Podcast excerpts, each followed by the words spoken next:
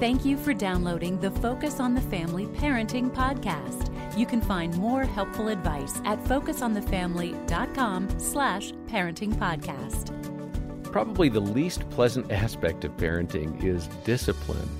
Uh, when your kid messes up and you have to address it. It's really important, though, to remember that uh, while it's painful in the moment, God uses discipline to produce godly character in our kids. The New Testament book of Hebrews, chapter 12, verse 11 says, No discipline seems pleasant, but later on it produces a harvest of righteousness and peace.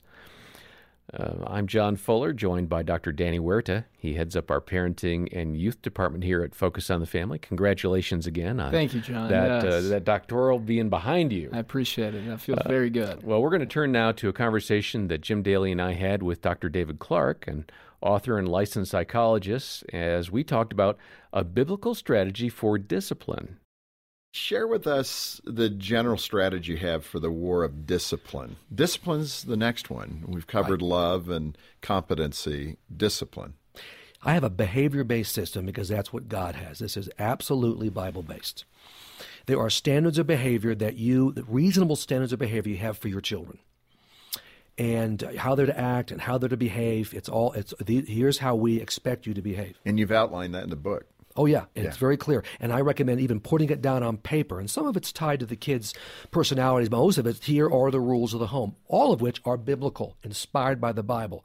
It's really this is I'm standing in for God and raising you. Here's what He'd want you to do. I'm convinced of it, and I can show you in the Bible. Then, based on that, you also have reasonable rewards and consequences. If you choose to, and you can choose to do whatever you want from an early age. Kids choose. You got nothing to do with it. If you choose to obey, then there are always rewards and you've chosen to be rewarded, in other words. If you choose to not obey, and that's going to happen too, then you have chosen a consequence, and here's what it is. This is exactly the way God works with us free will. He's not going to force me to do anything. But based on my choices, there are always rewards and consequences. So that's how we raised our kids, and it worked. And they made a lot of bad choices, and they and when they have the consequence with very little emotion, you've in effect chosen this consequence. No, I didn't. I can't believe. Here it's written down. Isn't that your signature? Whatever. And so th- that's and it was reasonable, and they learned that that's not really the way I want to live. Now, consequences are typically age related, right? You're going to be a little different or a lot different between a five, six, eight year old from a 13, 14, 15 year old. Kind of give us an idea of those consequences that the parents listening can find in the book. Uh, what are the differences of consequences? I cover the whole age range.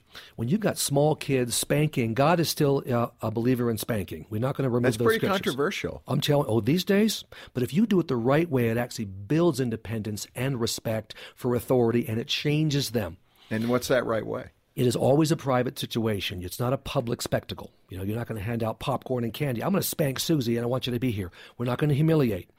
You, you, it's mom or dad, and it's in their room. Here's what, here's what's happened. And uh, now you're angry when you spank. You're not losing it. If you're out of control and you're really, sometimes you really get upset, you would wait until you've calmed down. But never spank a child in anger is ridiculous. Of course, I'm mad. That's why I'm spanking you. Uh, so it's reasonable. But there's a two or three swats. It's private. You clearly know why this is happening. And this is for a smaller child because they don't, this is what communicates with them. Paddle or hand to bottom, this is, it keeps them from touching the hot stove, going in the road. When William was three years old, he'd be dead now. We have a busy uh, road in front of our home. We're always playing in the yard. I had to spank him a number of times to keep him from going in the road. He'd be dead. You can't reason with a two or three year old. Four. No. That's what the spanking's for. Now, after the spanking, you leave them alone to cry and be upset. Then you come back. You want an apology. That's the whole point of the process. Apology to God, apology to you, maybe some other kid that they, a sibling or somebody in the neighborhood that they that they violated, and then there's a, a reconnection of affection. And gosh, we move right on. Hmm. So many, even Christian parents are dropping that. And you know what? I think I can reason with my three year old. Good luck. That's not what it's for. Now, in our case, by four and a half, five years old, we weren't spanking anymore. We'd gotten the job done, authority, uh, they respected it, and they learned, and now, and now we can use other techniques like timeout, uh, stickers, uh, taking away uh, special video. And so the older they get, the more things you can take. Once they're teenagers, it's a gold mine of opportunity. Yeah, that's it's really interesting. I've never heard it quite like that, and to have it over with so quickly is really good, especially when it's going to cause them physical harm. Well, right, And and, you're there- trying to there's there's them- pain. There's pain involved. But uh, that's only for the purpose of again communicating. Well, I mean, you're preventing them from physical harm. Oh, oh, by, right, i- right. By making sure that they understand this is not the place to go or the way. It's very protective. Now, once they get older, got a whole section on teenagers in the book. We went through four of them, so we know what we're talking about. You can take things from them that will really get their Yeah, attention. hit that. Let us hear those as well, because I think parents of teenagers struggle a lot about what is fair game in terms of consequences. I'm telling you anything except food, water, shelter, and clothing. That means electronics. Everything. Their whole stinking life is their electronics. We know that. Their phone, oh, the whole world. No, you've lost that for a day. Oh, my social life is over. I'll have no friends. You know what? I'm surprised you have friends now. You're so mean, but you take the phone. Again, and, but they've made the choice. Right. I used to tell my kids, you never have to lose anything. All the things you can earn every day. But if you make that choice, then you've chosen to lose that. So the phone, the electronics, the TV, unless the phone's used for homework, it's gone.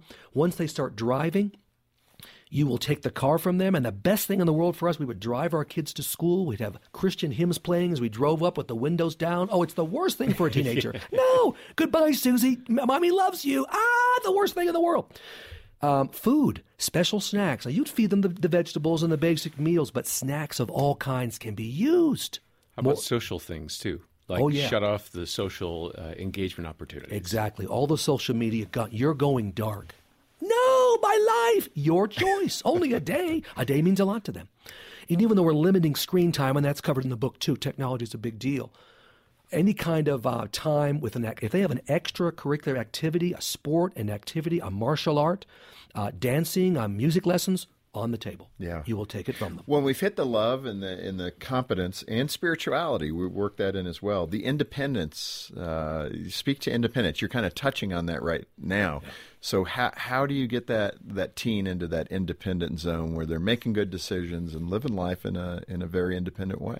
We start really early on. Even a small child can make their own decisions within reason. With the girls, it was always a clothing thing. So we would, Sandy would say, well, you can wear this outfit or this outfit. Because when it's 40 choices, I can't decide. Well, yeah, you neither can your mother. I didn't add that. But you, it's either this outfit or this outfit they choose. We would go out to eat. And within reason, if they finished the meal, they could, mm, they could choose what they wanted to eat. That's fair. If you choose something you don't eat it, you're going to sit there and the rest of us are going to eat. All right? I'm sorry. You won't starve to death. Breakfast is coming. But anyway, when we could farm all four of our kids out, hey, there's a new couple down the street. They're a biker couple. We don't know them, but you're going to be over there. To, I'm kidding. You, grandparents are wonderful. Uh, so when you're gone on a day, it also gives them a chance to be independent with someone else that you trust. Uh, Christian camps are a wonderful idea. I think mission trips I mentioned before, youth group activities, uh, part-time job as long as it's earned. Even dating is good for independence as long as it's it's reasonable and they've earned it. All those things just push them away from you. Boy, good stuff. I really like how David uh, described a parent's role. We're actually standing in for God as we raise those kids. Danny, that really is quite a challenge. Yeah, and I'd say we're standing alongside of. I don't know if I'm place of, right? But that that's that's just a nuance. I would. Uh, th- what a great opportunity, an invitation to mold and shape a child, and to give them life through correction. Discipline is about pointing them in a direction, and many parents don't have the goals that they need to have a direction of what do I want my child to be doing, and what do I want to be built in them by the, by the age of 18. And usually there's a fear of emotions in our kids. There's a, hey, we'll figure out as we go type of attitude. But discipline is really centered on, on, on a purpose of developing relationship and guiding a child in a direction. And so you want to approach it, uh, any type of discipline, with warmth, with sensitivity, uh, and with a goal in mind. I, I remember talking to a mom that uh, was very task focused, and she uh, knew how she she wanted the, the house run. She had the goals in place, but she didn't have much warmth. She came in hot, and so she'd go, I, "I don't know why my kids aren't listening to me. I I want them to do this and that." And I said, "Well, how do you enter the room?" And she enters the room with correction and direction hmm. all the time, and there isn't much relationship. She's trying to manage the house and multitask mul- many many things, and so she doesn't mean to come in hot, but sometimes as parents, we need to step back and have constructive criticism our way. Why are we disciplining? What's the purpose? It's to guide and direct. And how are we guided and directed? Usually in a warm relationship, a trusting relationship, where we know, okay, that person has our best interest in mind, and I want to follow that. Mm-hmm. And uh, I, I consistently tell my kids, make sure you pray for me as your dad that I'm guiding you well. We're in the wilderness. I'm supposed to be your guide through this wilderness, through a culture that's trying to pull you in different directions, that's on in, in war with our family, right, from a spiritual standpoint. You need me to do this well, and I want to do it the best I can for your sake and for your life.